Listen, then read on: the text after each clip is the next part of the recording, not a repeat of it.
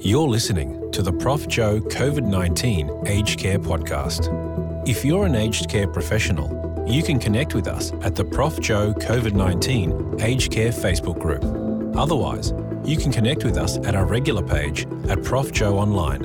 You can also visit our website at profjoe.com.au for a collection of all our links. Also, feel free to email us at info at profjoe.com.au. Welcome.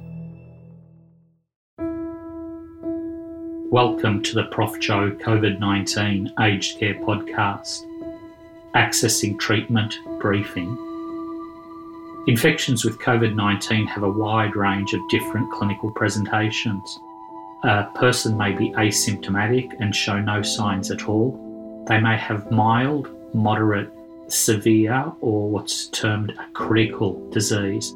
Each of these different presentation has a different outcome, and all of these occur in old people. The challenges for doctors, patients, and aged care homes are to determine when a person with mild illness is progressing to moderate or severe illness. And then it's to access the most appropriate care available for the individual and to keep in mind the health and safety of the other residents. Deciding what an individual needs in escalating their clinical care requires understanding at least three things. First, does the person have a reasonable prospect of survival? Two, deciding what an individual needs when escalating care requires understanding the nature of the disease and whether the person is likely to survive it. Identifying whether we do or don't know what's going to happen, so we're in this middle ground. And thirdly, if a person has severe illness or the illness tips the balance on another severe disease, such as heart failure, whether they are now in a futile or end of life care. And the fourth and the most important really is to consider what does the person actually want. Classifying patients into these categories is not straightforward and requires medical and nursing expertise. The type of care a person needs must match where they go to obtain that care. Deciding what is in the best interest of other residents who may or may not have COVID 19 is also a key part of the puzzle. In usual situations, when a patient or resident makes a decision to stay in the care home because they don't want any specialised treatment or to go to hospital, this decision does not directly affect others.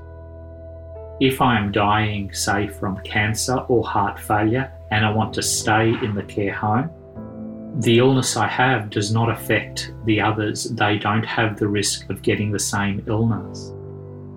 With COVID 19, the situation is very different as others may become infected, become unwell, or even die.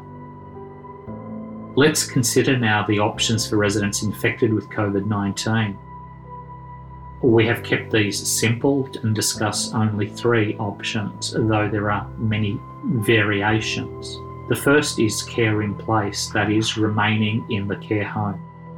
Second option is transferring a resident to another facility that is specifically designed for COVID 19. The third option is transfer to an acute hospital.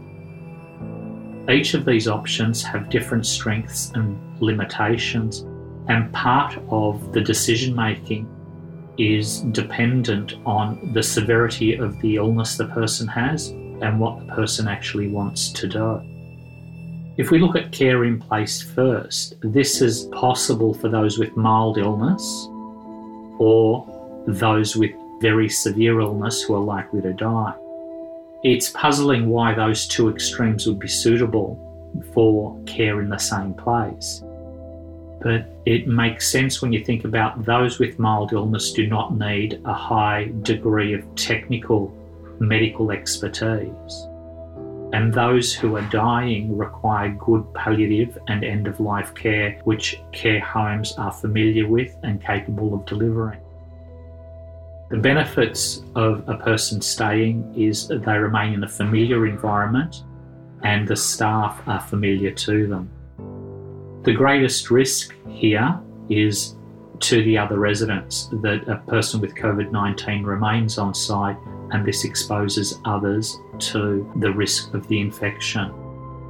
The second option of transfer to another aged care facility for COVID 19 may be best for all persons who have an infection.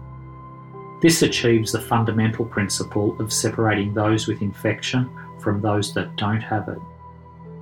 In a dedicated facility, it's easier to manage the workforce, the resources, and to monitor the care. The big problem here is that type of space or facility may not be available. There aren't very many vacant facilities just waiting to be used, and residents will still be distressed by having to move to a new location. The third option is transfer to an acute hospital. This is our preferred option as it means a person with an infection, no matter the degree of illness, is in a healthcare service with staff, equipment, and expertise in managing COVID 19. It also means that other residents are not put at risk. The downside is residents may not want to move. There are new staff, new environments, and these can create problems such as increasing the risk of falls or delirium. It's clear that the choices are not easy.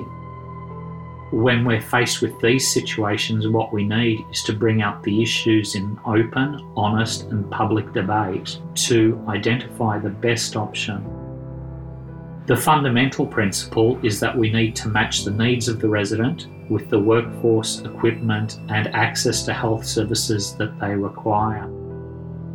I hope you enjoy listening to the interviews we have on this theme. I'm Joseph Ibrahim. Thanks for listening.